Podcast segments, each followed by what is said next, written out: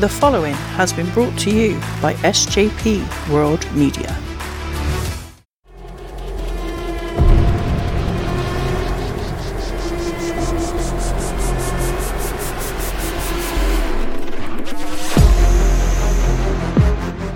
You people, What's with him? you know who I am. But you don't know why I'm here.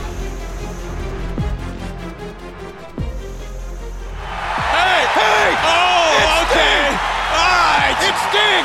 Okay. And it's, it's Sting. This is where the big boys play, huh? Look at the adjective. Play. Gonna put some butts in the seat.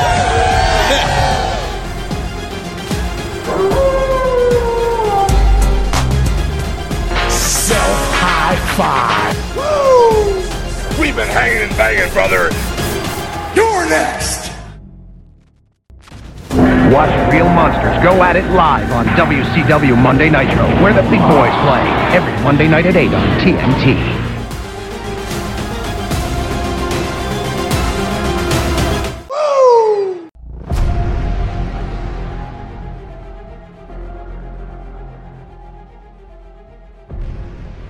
Hello and welcome to Nitro Nights, a WCW Look Back podcast, proudly brought to you by the SJP World Media Network. I am Si, and joining me as always is the wrestling encyclopedia himself, Scottish Danny. How are we doing, my friend?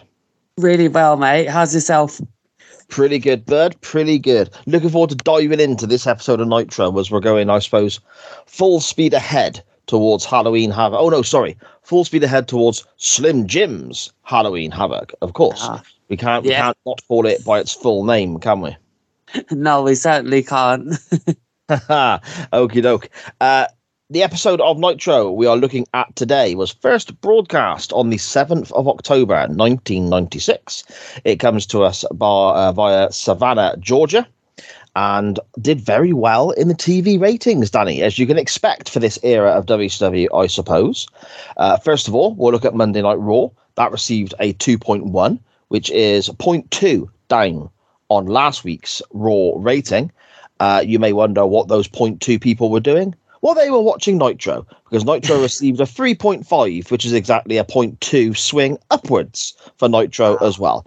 So, whereas we're on average have the same number of viewers this week to last, which seems to be the rough ballpark we're still getting.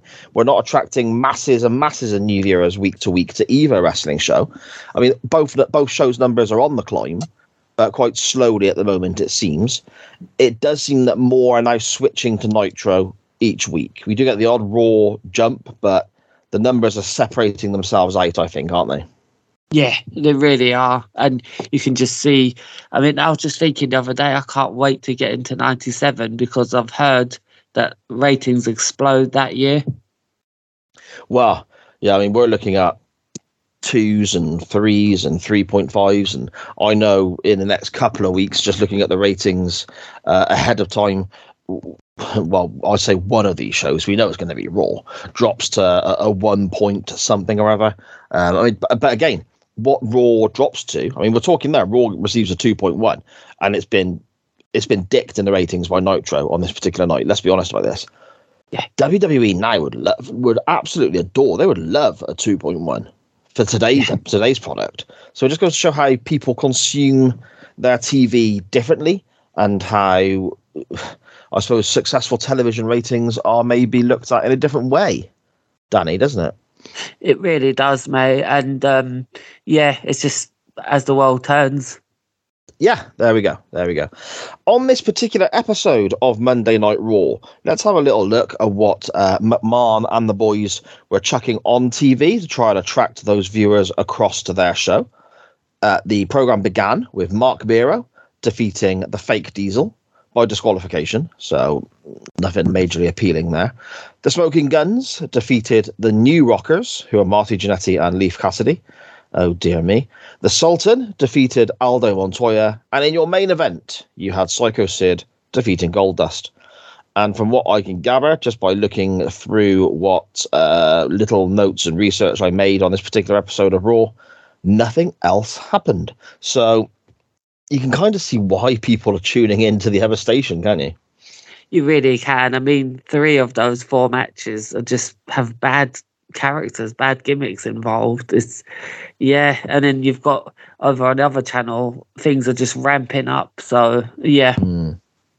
Yes, indeed. It's, to me, it's it's a completely different product, and I'll randomly, I'll randomly chuck on an episode of Raw from different periods of time, uh, just to put on on the TV when I go to bed, doze off to, and so on, depending on my mood. Sometimes I will chuck on an episode from '96 from roughly the same time frame as what we're covering here for Nitro Nights, and it is light and day. It is everything about it, the presentation, the production, the the way the characters are written. It is just a completely different way of doing things, and it really does seem like people don't want the way Raw and the WWF are doing things anymore. yeah, yeah. You can definitely see that. Mm, indeed. Uh, before we get into the WCW offering on this particular evening, we need to go back a couple of days and check out what WCW were offering over the weekend with our look back on WCW Saturday night. WCW Saturday Night is brought to you by Me, Scottish Danny. Danny, what have you got for us, bud? A monumental uh, Saturday night this week. Si, because- Monumental. What a word that is. because we had um, the cruiserweight champion in action, Rey Mysterio defeating Juventud Guerrero. Okay. We we had the Barbarian and Meng, the Faces of Fear, toppling John Tenta and Ron Studd. Now that's a team. I thought I thought Ron Studd was oh no. No, I'm I'm getting my Dungeon of Doom timeline mixed up. John Tenta and Ron. Studd are, are not part of the Dungeon of Doom anymore, are they? no, no, it's all bad. It's all bad. Yeah, they should, they should start their own stable. Anyone gets kicked out of the Dungeon of Doom, should start their own stable. Oh, I think they do. They become the oddities, don't they? oh, yeah, yeah. I, I believe that's in WWF. Yeah, that's right. Yeah, Yeah, I, I was yeah. actually I was actually going to try and be really sarcastic and take the piss and say Oh. they should start their own stable. But they actually go on and to do that. So yeah, ignore everything I just said. um, then we have Eddie Guerrero defeating Joe Gomez. okay. Um, we have Arn Anderson dropping somebody called Vic Steamboat, which I can't remember if we've seen him on Nitro, have we, Si? Vic Steamboat. Yeah. Does not ring a bell. Does not ring a bell. That's one for the research uh, next week. Um, but we're only halfway done because we have Chris Benoit and Steve McMichael defeating Ricky Morton and Robert Gibson. Um, we have Dean Malenko defeating Mr. JL. We know who that is. Of course, the mysterious Mr. JL, as he is referred to. yes. We also have Lex Luger toppling the Renegade. Okay. Yep. And uh, we have Brad Armstrong toppling Mark Starr, who we haven't seen for a while. And in our main event for the WCW World Tag Team Championships, Harlem Heat overcame Public Enemy to to regain the Tag Team Championships, and it's after I would say that was about a four week title reign, if that wasn't it. It wasn't very long. It wasn't very long Yeah. at all. No. Okay. Uh, interesting. Uh, just having a quick look here at, at Vic Steamboat. We uh, the real name Victor Hersey Blood. He was the younger brother of Rick Steamboat, and he wrestled for the NWA. Well, some very small companies that were affiliated with the NWA when the NWA was dying out. So, like the Central Wrestling Alliance and places like that, had literally had a cup of coffee in the WWF in in a very odd period of time for them. And he, he wrestled for a world class wrestling association in Texas for a while. Uh, yeah, just you know, a bit of a journeyman. Was only in wrestling for a while and retired in '98. So just Oh, over wow. ten years his career lasted. Yeah, so there we go. Ah, Wow, interesting. Yeah, no, I was just going to say that has blown my mind because I had no idea Ricky Steamboat had a brother. I, I didn't either. I mean, I, I don't know. Obviously, if many wrestlers have brothers or sisters or, or whatever, the only way I would know of them is if they were involved in the business. So and normally I would I would like to bank on my own memory, which will make quite a few people laugh when they listen to other shows I'm part of. But um, I like to bank on my own memory or my own knowledge with regards to if somebody is related to somebody else. But yeah, Rick Steamboat having a brother named Vic does not ring a bell with me whatsoever. Yeah, same. But new tag champs back on the Harlem Heat. I think this is a good decision, to be fair. We're going into the pay per view. I mean, I'd rather see the outsiders who are are money, aren't they? Hall and Nash are money. They're a big deal. I'd rather see them taking on Harlem Heat than fucking Public Enemy. yeah, exactly, right. But interesting that they chose to do it on uh, Saturday night because we can tell in the last couple of weeks they really have been trying to amp up um, Saturday night. So a championship change, not on Nitro, is quite interesting as well. Yeah, again, though, I suppose we come back to that whole uh, whole standpoint of you, need to make the lesser shows there needs, there needs to be an attraction. There needs to be a reason for people to watch because if all you're going to do is watch Nitro, and then on Nitro you get a recap of Saturday night, or uh, on Nitro you get a, you know oh this is going to happen on Saturday night like we get in this episode, and and that does you then Saturday night's viewers or viewing figures sorry aren't going to be very good. So you need every now and again to make sure something happens on Saturday night, or at least you have an attraction on Saturday night to make sure people will still tune in every now and again. So a random title change such as, such as this works in that way. Same as um, I believe it was was it AJ Styles who won the WWE Championship at a house show in the UK. Yes.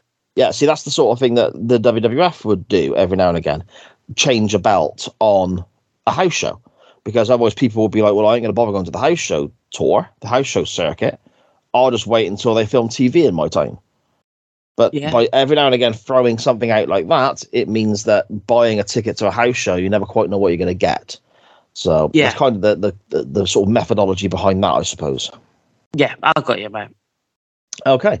Um, speaking of our new tag team champions, however, they open the show in a non-title match against the former tag team champions, but not after we, of course, have been introduced to our commentary team of Tony Schiavone and Larry Zbyszko. Larry Zbyszko is his usual uh, anti NWO self, and we have a recap of all the things that went on last week with Miss Elizabeth and the NWO and Hogan and Savage and this contract she had in her hand or this bit of paper she had in her hand and whose side is she really on and all that kind of stuff and then we just go straight into uh, into the tag match opener, Danny, don't we? Yeah, we certainly do. And I found two things really interesting from the start of this. First, the champions get no entrance. Yes. Blew me away. Um, and the second thing is, why wasn't this a championship match? Yeah, because I mean, you know, Harlem Heat win the contest, don't they? Yeah. So it makes no odds whether there's a title match or not. Seems a bit silly. It's really odd um, because you'd think this is their automatic rematch clause that they had, but maybe mm. they didn't sign the uh, contract. If, I'll tell you what, just popping in my head now, if you think this is odd, there's a title, what, there's, there's a championship, there's a match coming up that could be a championship match in a couple of months' time that is not that'll blow your mind even more. But we'll talk about that when we get to it. Um, this particular match, I'm not going to lie, I didn't really get on board with this. I didn't really enjoy it. Um, we have an ad break quite early on, and then we cut to Miss Elizabeth looking for Randy Savage, and we get told Randy Savage is going to face Ric Flair later in the show in hour two, which is fine we don't see a lot of what's going on in the ring. And when we do, it seems relatively basic before the NWO turn up, Danny, doesn't it? They certainly do, mate. And um, this leads to um, Scottish Danny's limo count number 15 now. Um, oh. so that's insane in and of itself. But yeah, um, Scott Hall just kind of like taunts. Um, it kind of it's it did its job with the NWO coming in because it was like they it was how can I say this? That it, I mean, it took away from this match. I mean, this match was really nothing special, but it made you focus on what's going to happen. Are they going to jump in the ring and Mhm. sort of things like that? Well, they're in the crowd, aren't they? They turn up Yeah. in the crowd. And it's not the full number, but Nash and Hall are there, which you'd expect, wouldn't you? Because they're going to be taking on Harlem Heat at the pay per view. And they've got the Harlem Heat plasters on their noses and they're mocking Harlem Heat. Uh, but Scott Hall calls them hillbillies. they're black dudes from Harlem. That doesn't make sense. No, not at all. But there we go. The crowd, by the way, are loving the NWO. Yeah. There is a huge pop. There's an NWO chant. And I think this comes back to the issues that you and I have discussed a few times on the show in regards of the NWO are supposed to be a heel faction. But they're getting so popular because they are just brilliant television and so cool to watch. Which then makes it more difficult for the baby faces from the WCW side to get a babyface reaction because people like the NWO. But you also got to look at the extra step in that, in that there's still heels in WCW who are not associated with the NWO. So now all of a sudden they're getting virtually no reaction because of what's going on around them. And I feel Harlem Heat have got the same scenario here. Harlem Heat are wrestling, they're, they're wrestling as heels against Public Enemy. You can tell by the way that they're cheating with their tags and all the usual kind of heelish antics from a, a tag team of the time. And the crowd don't give a shit. They're not booing, they're not cheering on Public Enemy because the NWO are there. So it's completely burst the bubble for Harlem Heat drawing any boos. Public Enemy, who I think struggle at times to get crowd reaction anyway, other than their entrance when people swinging their arms back and forth. Public Enemy are struggling to get a babyface reaction whilst Harlem Heat are wrestling as heels, all because of the NWO's presence. And I think this kind of backs WCW into a bit of an odd corner because the NWO, obviously, to anyone watching, I mean, anyone watching along with us or anyone watching back at the time, would know that the NWO is the hottest thing they have. So they have to run with it. But it, Yeah. I think it's starting to affect quite a lot of quite a lot of other parts of the roster now. yeah, yeah, definitely. Would you say that the NWO are stealing Harlem Heat's heat? I yeah, I it's a difficult one again because I mean, and even the way it's set up, I suppose, because we're going into the pay per view. I mean, this is the the what the tenth of October. This episode, isn't it? Seventh of oh, October. 7th. Sorry, yes, Yeah. 7th. So we're what twenty odd days away from the pay per view. So we've got maybe two, three episodes of Nitro max before we hit the pay per view. So we're building towards the big show, and it's the outsiders who are supposed to be this invading force that people don't like going up against the WCW team, who are the tag team champions and people in theory should be cheering for. But the belts are already on bad guys. So people aren't going to cheer for Harlem Heat. So it, it's it's strange uh, because people are cheering the NWO, even though ideally, I think at this point, Bischoff and the people writing this, Kevin Sullivan and all the others, would rather the NWO were getting the boos, but they're getting cheers from some parts of the crowd, quite quite you know, very loud cheers as well. Harlem Heat. I mean, if Harlem Heat were booked as super over crazy baby faces, in a similar way to how Sting and Luger and so on were booked in the last couple of months, I don't know how that would work either, or if it would help because people still want to cheer the NWO. So the baby faces will then get booed. So by putting heels up against the NWO, are they? It's difficult to see what they're trying to do. Really, I think. Yeah, yeah. I think I guess we'll just have to wait till the pay per view to see how they um play this out. Mm. Yeah, I mean, obviously we get the whole shades of grey. Good guys do bad things, bad guys do good things, and so on, which you know adds very much to the realism of what WCW is doing at the time. But when you've got guys who are, I mean, the Horsemen are heels by nature, and they're getting huge babyface reactions in certain parts of the of the country. Obviously, Horseman country we're talking about with regards to you know Fall Brawl and the War Games match and all this sort of stuff, but again, it just kind of I understand blurring the lines and having those grey areas. but you think to yourself, okay, this is coming towards the end of '96.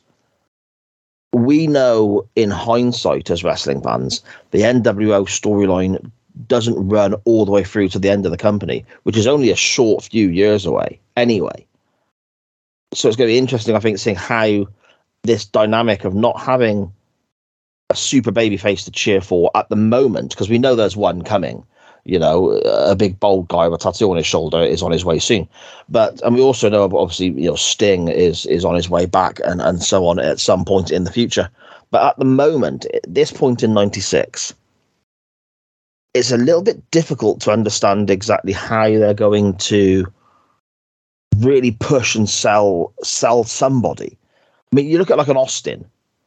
Now, Austin at this point in the WWF, he's still you know floundering around in the mid card. He's not long done the 316 promo. But when it lights fire with Austin, yes, he's effectively a heel doing babyface things, but he is then still booked as the babyface. Yeah. He is still battling the evil owner. He is still fighting against McMahon and the corporation and not afraid to come down to the ring and take on 10 blokes at once and all this sort of stuff. Proper babyface actions from a guy who acts like a heel. But he is still being, even though effectively the way he behaves in traditional terms, because of the swearing and so on, he behaves in a heelish manner. He is, without a doubt, the number one babyface when Austin's Austin really takes off. They don't do that with the NWO. They've got these guys. They are the gang of people that Austin would be battling against, but the gang of people are destroying the baby faces. So, in theory, the baby faces should be getting cheers from the sympathy standpoint, but they're not because the NWO are cooler than the guys they're kicking the ass off. so it's kind of that thing of uh, are they we know where what happens in, in, in the long run with regards to Sting and and the Crow character and so on, and it's cool and it's great. We know Goldberg turns up uh, later on and becomes a megastar, and that's great as well. But at the moment, and whilst we're waiting for these things to happen, because they don't happen anytime soon, as we're watching the weekly television, there's a little while of a gap. Are they are they hindering themselves in a way? I, am struggling to really find the words. I think, Danny. Do, do you know what I'm getting yeah. at? Yeah, I do get what you're saying. I mean, it, it's just all part of the long build that we're um, experiencing, and to see these little things that you don't see on documentaries of maybe there was a little bit of struggling at first and um, especially uh, i wouldn't have known about the nwo um, street team because i'd never heard about that before mm-hmm. and that in theory is kind of um, kind of spreading the word amongst the fans where they see other fans wearing the shirts and they're like, oh, that actually looks really cool and we can be like them. So they're doing a lot to be like sort of that's something I would expect to see maybe in 80s WWF with Hulk Hogan, where um, the he has like a, a street team sort of thing where other fans are encouraging other fans to be um, behind this guy, and it's very much the same here with the NWO. Mm, no, I understand where you're coming from. I understand. I mean, uh, again, from my start, it's so difficult. So I'm constantly contradicting myself, but you do have to run with the NWO because they're what's making you the money. They're what's getting you the TV ratings. So you can't argue with that. But I, and again, I'm looking with hindsight in mind without giving away, and it sounds so silly to say about spoilers, but the way this show works is that you haven't seen the weekly television or as much of the weekly TV as other people who may listen to the show, and that's that's a big hook in our in our podcast. I think that I know what's coming, you know some of what's coming, but we're getting your reaction with fresh eyes and so on. So I don't like trying to I don't like spilling the beans too much about things that are happening in the future, but in hindsight, it's not it's not to me looking looking after the future of of the company because I mean look at Savage for example. We're gonna jump around a little bit, but it looks it. But you look at Savage in this in this episode. Now Sting is no longer here. Sting's disappeared for a little while. There's no Bill Goldberg yet. Hogan is obviously NWO, uh, and so so effectively at the moment, Randy Savage, I would argue, is your number one babyface. Yeah. Is is that fair to say? Yeah, it is. Yeah. Yeah. Okay. he's left lying in the middle of the ring yet again. Now, he wasn't left lying last week, but he was left looking a mug. Yeah. Uh, but his last few interactions with the NWO, he's ended up looking like a mug or got beaten up. And he is one guy taking on this massive group of people.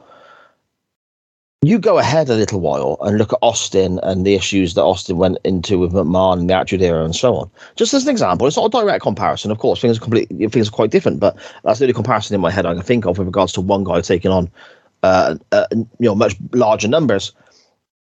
Austin would at times get the shit kicked out of him. Austin would at times be arrested and escorted from the arena or whatever. But there would also be times Austin would get the last laugh. Austin would stick the middle finger up and cover somebody in beer. Austin would stun McMahon. Austin would win the match. Austin would escape with the championship somehow, whatever. So fans would cheer this guy because they believed in him. Savage, to me, doesn't. It, there's nothing there to make me think this guy's going to go to Halloween Havoc and win. If I was watching as a fan in '96, I don't Yeah. believe. I don't believe it for a second. So No, why would I get? Uh, I- so why would I get behind him? Yeah, no, I'm totally with you, mate. Especially after last week's um, little hotel closing scene, it was like Mm. this guy. But I mean, that's the beauty of this is we're going to see um, what he does. Well, yes, there we go. There we go. Uh, see, again, it's so difficult because I know what happens. I don't want to say, but it, it, it would contribute to this conversation. But we'll pick this up again in, in, in later weeks. And we, we do have our second NWO bonus episode coming up in the next coming weeks as well, I guess. So we'll have to look into We could talk about the effects the NWO have at greater length on the rest of the roster when we talk about that, I suppose, Danny. But um, yeah, absolutely. here we do get talk of Sting as Harlem Heat battling Public Enemy. He's refer- ref- he was referred to as the Lone Wolf. WCW tried to say sorry last week with their car, which again I still think is quite an odd way of apologising, but there we go. Um, Rocco Rock eventually ends up going through his own table. Harlem Heat attack the knee of uh, Johnny Grunge. And eventually Harlem Heat win with the outside interference with Sherri and, and all this other nonsense. I don't think this needed to be on the show. The only only reason I think that this was on the program was so Hall and Nash could turn up in the crowd and and and just slag off Harlem Heat for a bit. I don't see any other purpose for this being on the show. Yeah, yeah, I could see that as well. That's when I was thinking at that point, um, maybe that's why they had the championship change on Saturday night rather than here because they did it. They wanted uh, the NWO to kind of get the better of Harlem Heat and then not have Harlem Heat celebrate with the uh, tag team championships, but um, also because the NWO want to ant- antagonize um, Harlem Heat. But if the Public Enemy were still champions, they'd be antagonizing them. Mm, yeah, yeah, that makes a lot of sense. I get you. Uh, after the match, something happens, Danny. What happens? we get the uh before I jumped the gun earlier, we get the 15th appearance of a limo and a megastar pops out as someone who is still wrestling on weekly television to this day. We get Jeff Jarrett arriving on that show, and this blew me away because I always thought that he arrived in 1997. I had no idea he was coming out of that limo, Si. See, I'm uh, I'm a little bit different in that. I still I, I still enjoyed it because I got a surprise factor. Yeah. I knew that Jarrett turned up in '96. I mean, I literally, you know, in the last fortnight, listened to a podcast about Jarrett himself talking about coming back in '96. Oh, You know, so I was aware it happened. I remember it happening back then, and, and all this sort of stuff. But I didn't realize it was here. Hmm. I, I don't know if I thought it was next week or what. I, I don't know. So when the limo pulled up, I assumed it was the NWO, as we're led to believe, by the way, by Tony Schiavone and, and uh, Larry Zbyszko and so on. So when you see Jarrett step out, I was a bit like, huh, okay then. But my only issue is though, and we'll get to this later on in, in our in our look back at this episode of Nitro because we see Jarrett wrestle, is that this is very much 1995 mm. Jeff Jarrett in 1996 WCW. really well said. Um, this is someone that you would expect to be in the ring with Men on a Mission or the Head Shrinkers or something like that. Yes. This, um, I don't know why he had that. I think that ridiculous um, ring attire. I mean, we'll get to that later, but it just didn't fit in here. But I did lo- love the surprise factor of seeing Jeff Jarrett um, coming out of the limo, very much the same way that Chris Benoit debuted um, about a year earlier than this. Um, where he just Oh, came yeah. out of a limo as well. WCW was not playing around with their limos, were they? They were not. They were not. It's like it's a big secret. It's, like Jim Cornette always, you know, you hear him joking, or or Bruce Pritchard joking about Jim Cornette, I suppose, saying that if somebody comes out of a box, they're over. This is the Yeah. WCW version. Just get somebody coming out of a limo and see what happens. yes. um, we have a interview with Nick Patrick from Saturday Night rebroadcast here, and he's again, I think, cutting a, a really good promo for a guy who's not necessarily you know used to doing this on a weekly basis. And he talks about fining randy savage one million dollars. I'm not 100% sure you have the authority to do that mr patrick but the sentiment is nice and he also then talks to uh, Tony Schiavone, who's interviewing him, saying about how he's fed up of people criticizing him and saying that he's uh, a crooked ref or he's with the NWO. He's going to prove them all wrong by becoming the law in WCW. And then talks about an announcer who used to be here, who caused a lot of these problems, who isn't here anymore. Obviously, referencing Mean Gene. So that was a nice little touch, I thought, Danny. Yeah, yeah, that really was. And that's possibly a good sign that he's coming back. I mean, we know he comes back, but like that, hopefully he'll be back soon. Yes, indeed. No offense, you know, to Tony Schiavone or Mike Tenay. I think they do a good enough job, but we miss Mean Gene, don't we? I think. Yeah, big time. Yeah. Uh, the next contest we get, and we do fly through some matches now, so bear with us as we as we cover these because there's a lot of very quick matches that don't have a lot of substance to them that fill this show out. And the first of these is Diamond Dallas Page, and he is taking on Jim Powers.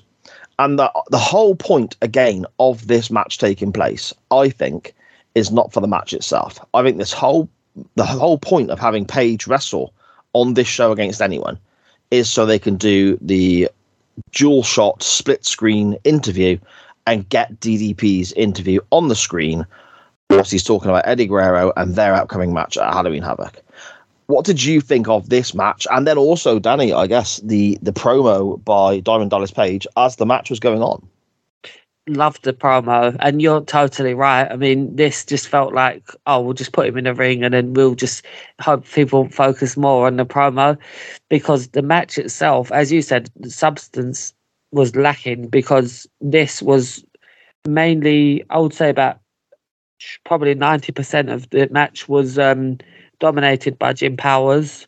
The this was um, I even have a note here saying Powers was wiping the absolute floor with Page here. This was the story um, that had DDP just getting a sneaky diamond cutter in for the one two three. That's all it, that I looked at this match for. It was like, oh, Page is on the ropes, on the ropes, but then he gets that little diamond cutter in, and then bang, um, that's it. Yes, indeed, and doesn't cover him straight away as well. I liked this because they're getting this move over, aren't they? He doesn't cover the guy straight away. There's a couple of seconds where he poses and then goes for the cover. I enjoyed that. A little bit, little bit ropey, referring to Eddie Guerrero as Burrito Boy a few times on the interview. Mm, Maybe a touch racist, but you know it is what it is. I suppose it's '96 and so I'm Not saying it's okay, but there we go. And then we have Mike Tenay taking over Mean Gene duties for the time being, and he is talking with Randy Savage. Savage brings out Jason Keller, who is a little fellow in a racing car gear uh, outfit, overalls with his helmet, little tiny mustache, and looks incredibly uncomfortable. He then talks about the Slim Jim car, which apparently he is driving, and then explains that the NWO car crashed on the weekend, whereas the Slim Jim car finished 10th. And we don't just get told finish 10th, we go, Did you finish in the top 25? And, you know, the guy goes, Macho, you were there. You know we did. Savage celebrates like a lunatic. Did we finish in the top 20? And Mr. Keller responds, Macho, you were there. You made lots of friends. You know we did. Oh, did you finish in the top 15? It's like, wind your neck in, Randy. Come on, mate. It was, it was a bit much, wasn't it? Yeah, it, it went on, it dragged out a bit. Um, but um, the li- little footage we have of um, that we've got shown of Scott Hall and Kevin Nash at the races um, is showing their disappointment when the NWO car crashes. I went on a mad search for this footage. I was like, "Some this must be somewhere on the internet," and unfortunately, I, I really couldn't find it. I would love to see footage of the NWO just sitting at a race, probably being paid to be there. Yes. But um, Scott Hall just did not look happy in that in that um, little video clip, did he? you can imagine Scott Hall and Nash negotiating it as being, look, we've got this four hundred thousand dollars a year contract for X amount of dates. This is one of our dates. If you want us there, if you're going to make us, we're we're just going to sit there. We're going to, you know, eat some snacks, maybe drink a beer, watch a bit of racing, and then piss off home after twenty minutes. but this counts as one of our dates, man. You know, because they were Yes. they were very astute businessmen, weren't they? Very much so. Yes. Uh, at the end of the interview, we do see uh, Miss Elizabeth turning up again, trying to get Randy's attention, and he is having none of it and just runs off the other direction, doesn't want to speak to Liz, leaving Mr. Keller looking a little bit awkward in that place, not really knowing where to go. But, you know, never mind, it's not about him. Up next, we have another filler match, I guess. Uh, and again, the the purpose of this match, I don't think, was the actual match itself. We have High Voltage, and they are taking on Meng and the Barbarian, who are the faces of Fear, of course. And I mean, first of all, we're told Jeff Jarrett will wrestle in the second hour, but Mongo and Benoit are out to watch this match, and I feel that's the only purpose of this contest is to have Mongo and Benoit out there watching the faces of Fear to but you know, just another little stepping stone towards Halloween Havoc and the match they're supposed to be having, Danny. Yeah, yeah, definitely was, mate. But Zbyszko with the line of the year for me, um, when high voltage were coming out, Zbyszko said, "Oh, this team looks supercharged." I didn't even notice that. That's fantastic. That is so ridiculously crap. It's brilliant. yes. Oh, Um, man. this yeah there was some lethal chops thrown in this match by the barbarian i did notice a lot of the action was from barbarian rather than barbarian and meng i don't know if this was sort of like a showcase for him um to just like focus to see what he could do it because we all know meng is like one of the toughest men in the world but this was kind of like let's put a little shine on barbarian a little bit did you find that Si? Oh, interesting. See, I just, I just felt it was a squash. I just felt this was, uh, you know, when both guys dropped a power bomb. I, I suppose you're right. And the more I think about it, the more it was a case of whenever Meng tagged in, he tagged back out again relatively quickly, and the Barbarian was, I suppose, more dominant. So yeah, I didn't, even, I didn't even notice. But I suppose thinking back, you're correct. But it was very much a squash match, wasn't it, for the faces of fear, just to run over these two guys. Yeah, absolutely. And I cannot wait to see them wrestle the horsemen. That should be really cool. Well, I was going to bring this up later on, but I mean, we may as well talk about it now.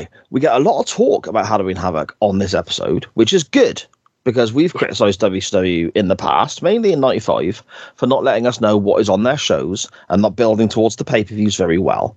So here we are, a few nitros out, and we're getting the card heavily promoted, which is excellent. You got your main event of Hogan Savage. We get a lot of build up in this episode of Nitro for Luger on Anderson, which I'm looking forward to very much. We then got obviously the other two members of the Horsemen here that you mentioned, Danny, taking on the Faces of Fear. Uh, there's t- there's talk of Flair versus the Giant and, and all this sort of stuff. I think it's shaping up to be a really good card. Yeah. Yeah, I mean, just as you said, compared to '95, I remember uh, speaking to you. So, I, um, not not in '95, about '95, and and um, yeah, it's just like we we talked about the um, lack of build for that Halloween Havoc, and it's just night and day compared to the year one year later. Yeah, yeah, very much so. Uh, up next is. Mm, I'm I'm really interested to hear your thoughts on this. I know how excited you were about Glacier coming in and debuting and so on.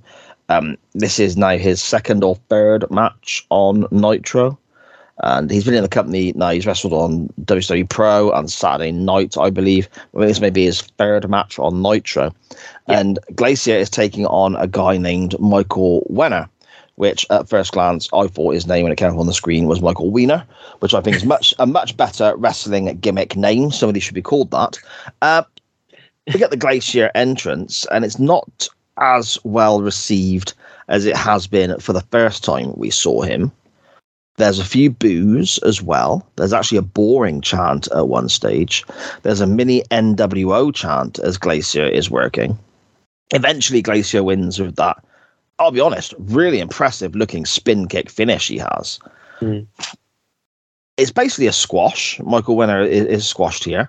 Tony Schiavone refers to Glacier as Mr. Excitement, which I thought was a little bit of a piss take, I'm not going to lie. Yeah. I'm interested to get your your thoughts now on Glacier. Now you've seen him a, a, few times. Obviously, it's still very early days, but you can hear the crowd on this particular evening aren't very impressed. Yeah, um, I feel like I mean this is very much like 2023 wrestling fans, where something will be on television for three weeks and then they'll get bored of it. Mm. um, but seriously, this it was a bit disappointing because we've had such great feedback from the fans for the first two matches that he had because he was off a week. He debuted one week, had a week off, and then wrestled um, the next week, and now has wrestled here. I can't see them getting bored of him already. Um, I'm just put, hopefully putting this down to just a bad crowd. Okay. Um, but um, that's just me being very hopeful. But I do have a fun fact about this match, Si. Okay, interesting. Go on. This is this was actually Michael Winner's last ever wrestling match. Was it really? Yeah, yeah. He never wrestled another match after this. Um, uh, so I'm just thinking, what did Glacier end his career here? Wow, there we go. If that's true, I mean, I've got nothing to, I got no research. I'm incredibly unprofessional, aren't I? I've got no research or anything to back this up on. So if you, you're telling me Michael Wenner did not wrestle again after this, and I've got no reason to doubt you, Danny, then there we go. Glacier, the ender just, of careers. yeah. Another fact about him, he never won a single match despite his name being sort of winner, but he never won a single match in his career yeah, but his name wasn't also just sort of winner; it was sort of wiener. so, very true. if anyone's not seen Mike Wenner, I know you called him Wiener again. Then I got to be really careful. If nobody's seen Mike Wenner, I was just checking out this episode of Nitro. I mean, a lot of people I know do watch along with us anyway, which is fantastic. Or just Googling him to see pictures of him. If you imagine 1993 94 ish Scott Steiner, with the singlet of different colors and the boots and the long black mullet. But Scott Steiner, if he's been poorly, that's what Michael Wenner looks like, I think. Very much, very much. yeah, and Tony Schiavone saying that Glacier here is Mr. Excitement. I think, Tony, you're lying. Uh, our number two kicks off next uh, on this episode of Nitro. And we are told that Jeff Jarrett was going to wrestle and here he comes. He is taking on Hugh Morris, who, on his entrance to the ring, tells us first he will amuse us, second, he will confuse us, and then third, he will abuse us, which, in hindsight, knowing what Mr. Bill DeMott went on to do, is a little bit of a, a bit of an odd thing to be reading in 96, but there we go. Um, all the way through the episode, we're told, since his debut, because Jeff Jarrett got out of a limo, he's obviously NWO. I can understand why they're saying that. They're trying to build up a little bit of uh, excitement for Jarrett coming in, a little bit of mystery as to what he's doing there. Is he joining the NWO and so on? But it's a little bit of a weak link, isn't it? He's in a limo, so he must be NWO, surely.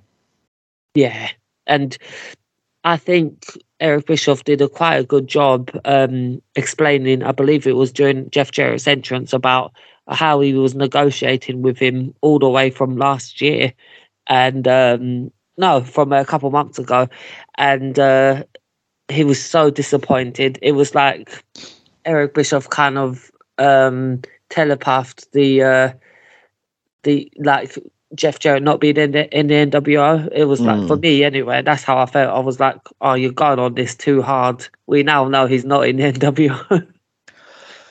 well, yeah, and I we'll we'll cut to the chase with this match because again, it, to me, it's uh, it's good getting Jarrett to wrestle as soon as he's arrived. But I've got to comment on the hair. Jarrett has the gold, the, the, the sort of the golden flowing locks, the the blonde mullet that everyone is very familiar with from 1990s Jeff Jarrett. But he also has this weird side parting going on at the same time. I'm not 100% sure how that works. It's almost like he's got two different haircuts at once. And the gear as well, as we mentioned earlier in the show, he's wearing that horrible. It's like a singlet, but with the bits cut out and the straps that go from the waist all the way up round to his neck, and it just looks like crap. It looked like crap in '94 and '95 in the WWF. And on this episode of Nitro, when you've got people as awesome as the likes of Benoit and the NWO and, and all this Hogan coming out in the black with the cool t-shirts and the lightning on his tights and so on. Jarrett just looks so out of place. He looks, and it sounds so silly saying this because this is what Jarrett is, of course, but he looks Southern States territory wrestling. Yeah. But on a national stage. Yeah.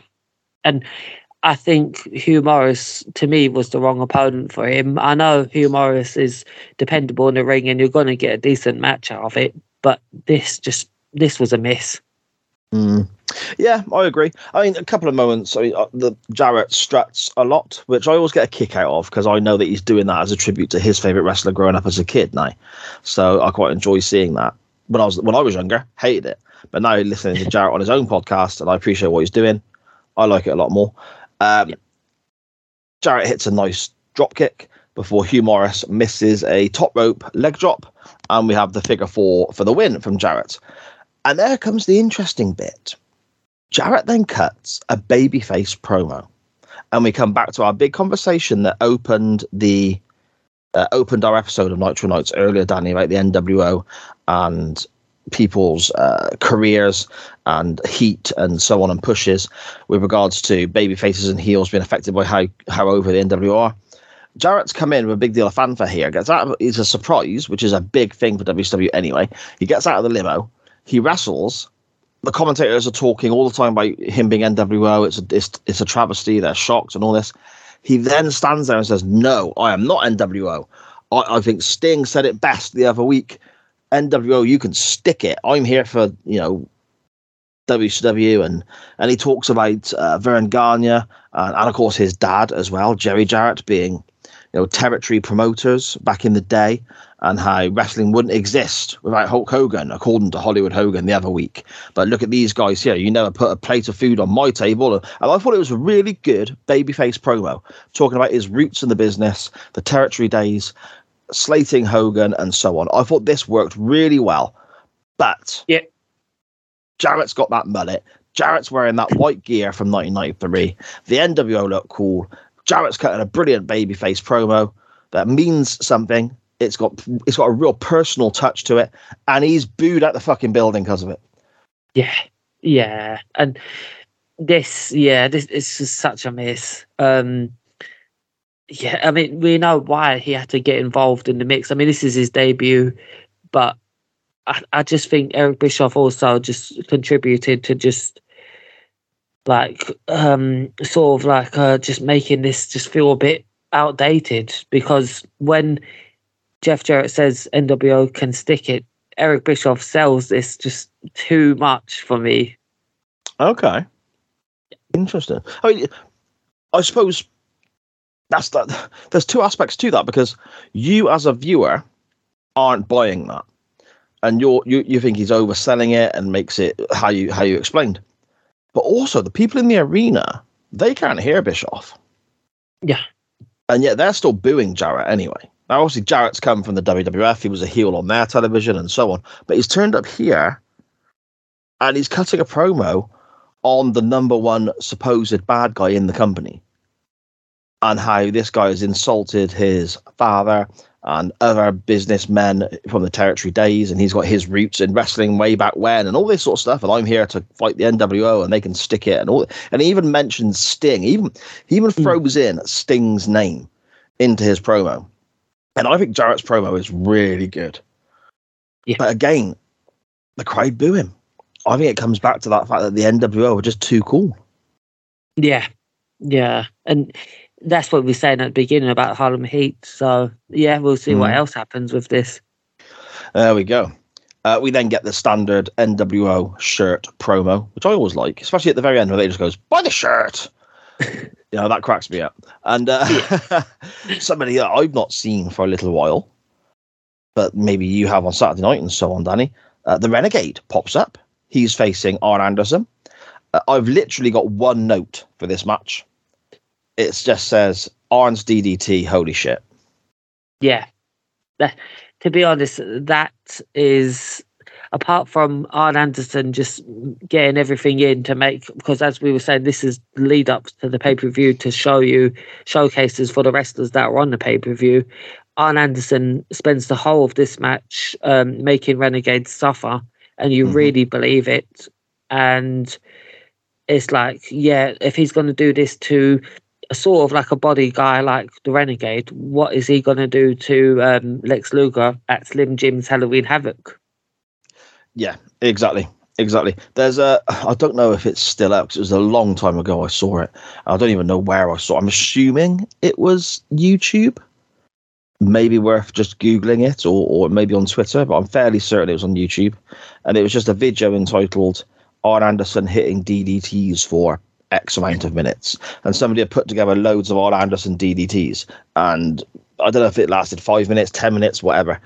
But it's kind of hypnotic well, when you start to me, if somebody says, "Oh, here's a guy doing the same move over and over again," I'm thinking, "Yeah, that's going to get boring." I end up watching the whole bloody thing because this guy is superb, and his DVD, his, his DDT, sorry, not DVD. My goodness, his DDT is absolutely brilliant. Mm, it really is, mate. But one thing I just found unbelievable about this, but I I appreciate the effort, is when Lex Luger's running out to save babyface Renegade. I was just like, that doesn't feel like Lex Luger, but I, I appreciate the sentiment that they're doing because they have to make Arn Anderson the ultimate heel and Lex Luger the ultimate face. Well, they're both body guys, aren't they? Luger and the Renegade. They're both body guys. So maybe Luger's like, no, that guy works out so hard. Don't hit him with that chair. I must go and save my big biceps brother or whatever, you know? And Yeah. um, yeah, Luger comes out to, to after the match. Arn Anderson is, is beating the Renegade up. Luger comes out to make the save and so on, and then stands in the ring yelling at Arn to get in the ring now and and all this sort of usual babyface stuff. And he does get a good reaction. The crowd is still liking Luger here, aren't they? Yeah, and that's a credit to this entire year. Plus, well, actually, no, about a year. Um, Lex Luger's been in the company, so yeah, that's a massive credit to him. Yeah, he's, he's done very well, hasn't he? Uh, Yeah. We then go to an ad break, getting told obviously Luger's going to wrestle in the second hour. So I'm thinking, okay, the Luger match must be next then. And we come back from the ad break to hear the Blue Bloods music. Dave Taylor comes out, and Dave Taylor slaps Jeeves about a little bit. Apparently, uh, Bobby Eaton has already left the Blue Bloods because of the way they treat Jeeves. So I mean, it looks like they're all parting ways. And then Lex Luger's music hits and he walks back out and strikes all his poses in front of the fireworks. He has literally walked to the back to be able to walk back out again and pose, hasn't he? Yes, we we've seen that um, a couple of times on this Nitro rewatch, but it just doesn't get any less ridiculous, does it? No, not really. We get the well, actually, it, it, if anything, it does get more ridiculous because we get the kind of uh, camera in camera shot again, the sort of split screen interview effort whilst this match is going on, uh, and it's it's a very quick brawl. There's nothing massive that happens here. Uh, Dave Taylor misses an elbow drop off the ropes and then gets put in the rack for Luger to win. But whilst this match is going on, we get Lex Luger popping up on screen, cutting a promo as his match is happening. And he spends the whole of the promo, which, by the way, is not a bad promo by Luger standards, flexing his biceps and just basically making his little man boobs bounce around in front of us. I say little man boobs, that's very derogatory. I don't mean it how that came out, to be fair. The guy is obviously fantastic condition, but it's a little bit off putting when he's there basically making his chest dance whilst he's talking about how he's going to beat up on Anderson. It was a bit weird. Yeah, it was enough to get Arn Anderson fired up, who came out and attacked him after, wasn't it? That's it. He's like, yeah, don't you dare shake your shake your pecs at me and just battered Luger with a chair, yeah, after his match. So but again, Arn looked believable, didn't he? Yeah, very much so. And I can't wait to see the that clash of um, Titans at the pay per view. Yeah, I'm looking forward to that one as well, to be fair. Uh, we then get a rematch from last week's Nitro main event. And this is Rick Steiner, and he is taking on Chris Benoit. Uh, but this on this occasion, you know, Benoit is obviously accompanied by Mongo and uh, Deborah McMichael and so on. On this occasion, Rick Steiner is not on his own because his brother Scott is with him, dressed in, uh, I don't know, it's kind of like a throwaway costume from the village people. He has like a funny little leather hat on and a waistcoat, but he still looks ripped and huge. And we're told that he's going for surgery soon. He has our surgery on his back. And because of this, Rick Steiner is wrestling the tag tournament in Japan throughout the whole of October uh, with the Great Muta as his partner. So it looks like we're not going to see Steiner in the ring for uh, for a little while now, Danny. Yeah, yeah, that's such a shame. But you nailed it dead on there about the village people look. But very, maybe more appropriate for 1986 rather than 1996. Well, maybe, maybe. Uh, there we go. Um, this match to me was pretty much all about how powerful Rick Steiner is. He hmm. was he was great. The clotheslines, the flying clotheslines, that brilliant spot where his opponent tries to leapfrog him and he jumps, catches him in the air, and turns it into a kind of power slam spine buster esque move. It's it's incredible. And as this is going on, we get another cut to the back. And what happens then, Danny? We have Scottish Daddy's limo count number 16. And who steps out of this one? The master of the NWO, Hollywood Hogan, arrives and says he has business to attend to. Yes, indeed. We cut back to the ring and we have more talk from the commentary team about where is Sting. So I don't know how early they've got this in mind, but whenever the NWO look, you know, look threatening, Sting's name is mentioned. He is not, mm. even though it's only been a month and it's only been a few weeks or whatever it may well be, he is very prominent when the NWO are on television, isn't he? Yeah, yeah, very much so. Benoit slams Rick Steiner so hard that, according to Bobby Heenan, he knocked his ears off, which tickled me. of course, he's just referencing you know Rick Steiner's amateur style uh, res- uh, headgear before Rick catches Benoit as he comes off the top rope and turns it into an amazing looking belly to belly overhead suplex. Hits his top rope bulldog, but only for a two count.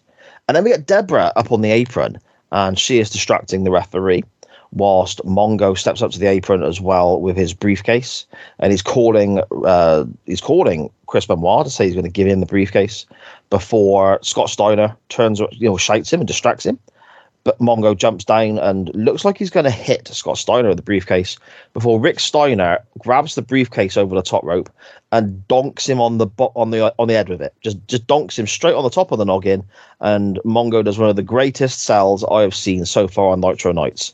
He looks virtually directly at the camera, goes all wobbly faced, wobbly necked, wobbly legged, and just drops to the floor. It really made me laugh. We'll have to see if that's available on Twitter. Someone must have gifted that. must have, must have. Uh, Rick Steiner uses the case on Benoit and wins the match. I thought this was this was okay. This was all right. It wasn't brilliant, but it it, it was all right.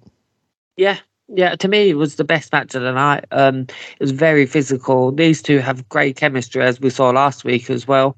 And um, yeah, we got, but the Horsemen just weren't having a good night on this night, were they? They were not. No, they were not. This then brings us to our main event. We're told it's for the United States Championship because if you're keeping score or if you're keeping tabs or, you know, if you're trying to remember, Ric Flair is apparently the US champ, even though that sometimes gets ignored. And he is defending that championship against Macho Man Randy Savage, which again blurs the lines because Savage is a babyface. Flair is supposed to be a heel because he's with the Horsemen unless the horsemen are up against the NWO and then they're baby faces again. But then people are still cheering the NWO even though they're heels. So are they the baby faces, which then makes the horsemen the I don't fucking know anymore. My head is spinning. it's just, you know, it's insane. Uh, before this match really kicks off, though, we have Hulk Hogan with the Nasty Boys backstage saying, just watch my back. I've got stuff to do, and so on. Savage is out first. Flair's music hits. There's no Flair. So straight away you're thinking, uh oh, what's happened? And we head backstage again to see Ric Flair has been attacked. And there's a, a, a metal bar banging around the floor on the concrete that apparently has been used against him. And you notice Miss Elizabeth is there as well. And she's not rushing to stop Rick being attacked, but she's not looking too happy about it. Now, initially, Danny, I'm thinking, huh, is she now NWO? Is that what we're looking at here? But that's not the case. It's just that at this particular moment, her acting is so terrible, you don't know what the hell's going on. yeah, that makes a lot of sense. I- I- At that point, I'm thinking she's with Hogan. At that point, I think she's with the NWO. You've got no reason to disbelieve it, I don't think. No, it's it's to be honest, it's a missed opportunity. I think they could have had her in at this point. I suppose. Yeah, I suppose. Uh, Savage, effectively, then we we we we realize quite quickly that Liz is not part of the NWO because Hogan is stalking her out to the ring. The Giant is there as well. Savage interjects with a chair, and you know basically gets overpowered by the numbers and carried to the ring. And I'm amazed I have not seen a clip of this before, whether it's a GIF or you know via Botchmania or whatever may well put these things out. Savage is being carried to the ring on the giant's shoulder, almost in like an old-fashioned, almost backbreaker position, not like the rack, but over one shoulder with his spine bending in the wrong direction. And he's being carried to the ring like that and the giant then just tries to power up the steps to get in the ring with the with the beaten and and you know destroyed Randy Savage. The freaking steps tip over Danny, and they go absolutely. Oh my goodness, how bad did this look? They could have seriously hurt themselves. Yeah, this. Oh, I'm telling you, the giant must have bought Macho Man dinner this night because that look that was very scary. And Savage landed basically on his um, not if not on his head, it was definitely on his upper neck, wasn't it? Mm, really bad. The giant kind of lands on his knee or hip with the steps apart underneath him as well. It was a really nasty tumble, I think. But yeah, there we go. Uh, we then have the usual NWO stuff in the ring. Hogan drops the leg on Savage numerous times. Miss Elizabeth is being made to watch whilst Hogan is yelling that I own you, I own your soul, I own your body, I own your mind, I own this, I own that. And then drops a few more leg drops. Spray paint comes out, and in a nice little unique twist, rather than just writing NWO on their opponent's back, they actually draw around the outside, the outline of Randy Savage, like it's a, a, a crime scene, like a murder scene, I suppose, with the chalk before lots and lots of rubbish flies into the ring. One piece hits Hogan quite hard. That was quite funny. The giant gets hit with what looks like a, uh, a, a, beaker of Coke or a beaker of soft drink of some description. That was quite funny as well. The outsiders come out and everyone's cutting a promo. They talk about attacking the commentary booth. And then I've just got a little note here, Danny, that says, right, where's the rest of WCW? We're told that the horsemen are looking after Flair. I can buy that. So Arn not coming out, Mongo, Benoit, whatever. I can buy that. Where's everyone else? Yeah. You've got these guys attacking Savage, and the whole time we're told Savage is a big, you know, uh, is so important that Randy Savage beats Hogan at Halloween Havoc. We've got to get the championship back. Savage is carrying WCW on his shoulders without Sting being around and all this sort of stuff. Where's Luger? I appreciate he's been hit with a chair a couple of times by Arn Anderson, but come on. You know, we see people get hit with chairs and jump back up. Where's Luger? Where's Harlem Heat, who are supposed to be wrestling the outsiders, who are literally stood in the ring, bad mouthing the company? Where's the rest of WCW? And again, it just comes back to, in my mind, making the people that, in theory, we're supposed to cheer for look pretty weak and, and pretty dumb, I think. Yeah. Yeah. No, you're totally right. Um, this I felt was just to uh, um, angle, just to hype up uh, the Macho Man and Hulk Hogan uh, match at um, the pay per view. But you're right. I mean, some baby faces um, coming down would not have gone amiss. I mean, I remember um, a couple months ago when you talked about um, possibly having um, Scott Steiner uh, kind of like scare off the NWO in in the ring. If that could have happened, it would have been so much better. With this, I think. I mean, there were so many baby faces here, but it's like, yeah, they just kind of just, didn't come out, did they? No, no. I mean, uh, okay, put this into context then, Danny, my friend. Uh, how many members of the NWO did we see wrestle on this episode of Nitro? Now I'm gonna have to look at my nose. None. That's right. None. Yeah. We had nine matches on this card. Yeah. A few of which were tag matches. So if we, you know, you take into consideration the opener, it was a tag match. So that's four blokes. You take into consideration that we had uh, the high voltage faces of fear match. That's another four blokes. So then you are left with seven, which is 14. So that's 28. That's 32 wrestlers from WCW from the roster are in that building. Just looking at the basis of who worked, there's obviously going to be others there who did dark matches and others there who are, you know, for whatever reason. Just literally the people who competed on this episode of Nitro. 32 wrestlers were used on this episode of Nitro. None of them came out. I think that's you again. You can excuse the the horseman side of things. That that makes a lot of sense. You can excuse them, and I am counting, I suppose, Savage and Flair in the main event. So maybe maybe thirty two is not accurate. Say thirty, but yeah, it it doesn't make masses of sense to me, No. considering how often already the NWO has stood looking victorious over people from WCW. I Yeah. can only really think of one occasion where WCW looked massively competitive in these brawls, and that was building to a pay per view a little while back. Yeah. Um, uh, that's a good question I had for you, Si. Is do you think it was too early, but since this is his debut night, to have Jeff Jarrett maybe run out and try to stop things? But then, uh, then again, actually thinking about that now, because he would have just been flattened, wouldn't he? I wouldn't have minded that. I wouldn't have Yeah. minded that. Jarrett's. I'll tell you what. I didn't even think of Jarrett until you just mentioned him. Jarrett has literally that that show within that hour of television. Jarrett has ran his mouth about Hogan and said how much he's here to you know, stick it to the NWO, and Hogan has been disrespectful to his family and the traditions of the business and so on. Here is the perfect moment for Jarrett to run out and maybe even get a positive crowd reaction when Savage is getting destroyed in the ring. Just run out with a chair, start swinging it. The NWO haven't got to get destroyed or hit. They can just jump out the ring, stand there, wave, you know, hold their hands up and go, okay, you know, whereas we're done here anyway. Laugh at him a little bit. Or even, like you said, somebody can then jump in from behind and the numbers game takes advantage. But at least there's somebody trying to do something. And Yeah. you're establishing then for the audience, the people at home, and so on, you're really establishing that Jarrett is against the NWO. And by doing this, it's kind of a heroic action coming down to try and rescue Savage when he's outnumbered.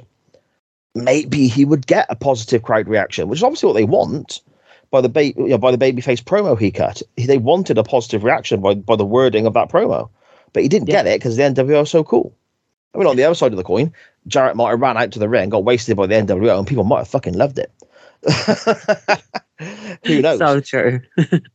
but there we go. Oh, we see a monster truck as well, just to add a little bit more uh, craziness to this. But the NWO monster truck comes out, and uh, I wonder if it was the same monster truck that Hogan used with the arms in front of it back at Halloween Havoc '95, and it was all spray painted. I wonder if the Giant sort of had some kind of PTSD nightmare about seeing this truck.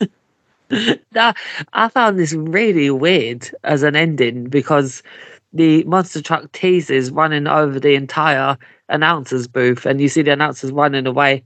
Why didn't they keep the cameras rolling? I think they run out of time. Oh, because it's edging you. towards the booth and edging towards the booth, and they've said we're going to go and get the you know the, the commentary booth and so on. It's edging towards it, it's edging towards it, and then it looks like it's run out of time. yeah. I'll get you. Because of that, I'm thinking, huh, typical WCW. They've planned a big spot here. The monster truck is going to smash up the the you know commentary area, the the the entrance, and so on. Typical WCW. They've run out of TV time. Bloody hell, they're clowns. So I left on the next episode of Nitro to watch the first few minutes because when these things happen, You get Tony Schiavone and Larry Zbyszko going, "Let us take you back seven days to what happened on last Monday Nitro and and all this." And then I was thinking I'd see the truck destroy the entranceway, which could be quite cool, quite a cool visual. It doesn't happen. Ah, I'm not saying it doesn't happen later on in the show. They don't they don't show it at another another occasion or whatever. But yeah, the first couple of minutes, it, it doesn't happen. So Ah, that's Yeah. a shame. it is, it is. But there we go. So Danny, that concludes that episode of Nitro in our watch back. Uh, I suppose the only thing that's left for us to do is to rate the episode in our usual way and give our plus points and our negatives, our woos and our oh brothers, my friend. Woo! Brother, brother, brother, brothers, brother. Woo! Brother. What are you thinking? I'm thinking for the Woo, it was definitely the um the fact that Ric Flair um was going to wrestle Macho Man, but they at least we saw Ric Flair backstage rather than because we haven't seen him for a long time. I'm glad that the effort was put in that he was there in his robe, he had his championship belt and stuff, and that we actually seen the NWO attacking him rather than just hearing. That makes a Okay. massive difference. Um, why? How I explain that is, do you know when you're watching a paper, uh, a Raw or SmackDown or any show, and you you know a wrestler's not on the card, but they still run out with their boots and their wrist tape on and everything like that, but you don't see them the entire night. Apart from that, that makes a huge difference to me. So the fact that Ric Flair was actually backstage and actually um, looked like he was about to wrestle, that was a massive bonus for me. So that would be mine. Yeah, fair enough. So I suppose continuity, I guess, filling in the blanks backstage. Yeah, that makes a lot of sense. Uh, There's little production quality, there's little production touches that sort of change the quality. Yeah.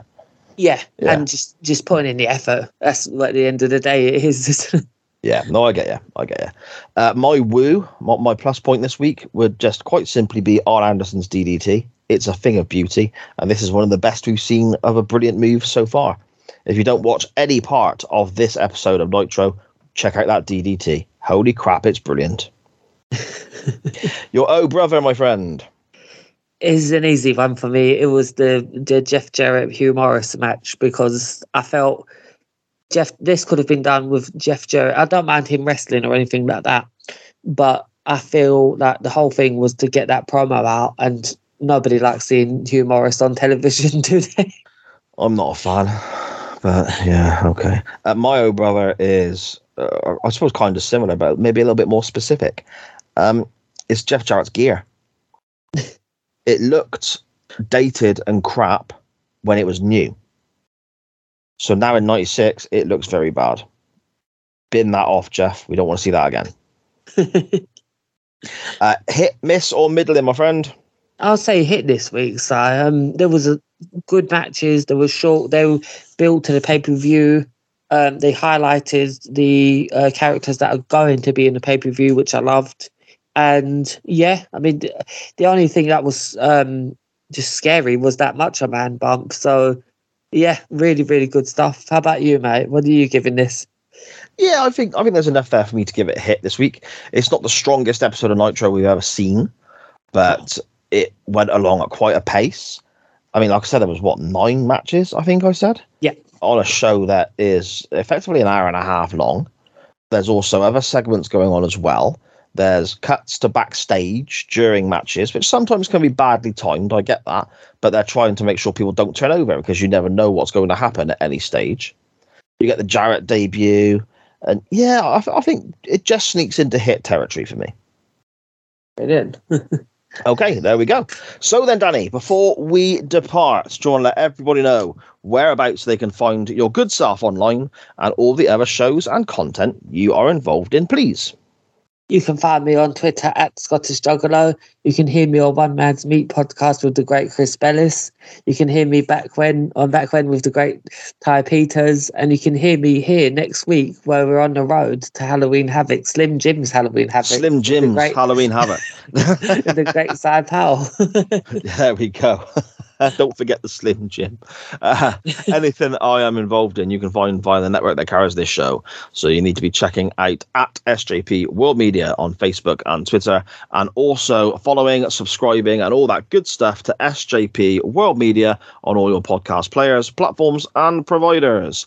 Uh, and this show itself, you can also follow on Facebook and Twitter, and its own individual uh, channel, stream, whatever it may well be called on all your podcast players like Spotify, Apple, and all that good stuff. And that's at Nitro underscore Nights. That's at Nitro underscore Nights. Danny, it's been a blast again, my friend. I'm looking forward to next week already. Me too, mate. And to everyone else, as always, thank you for listening.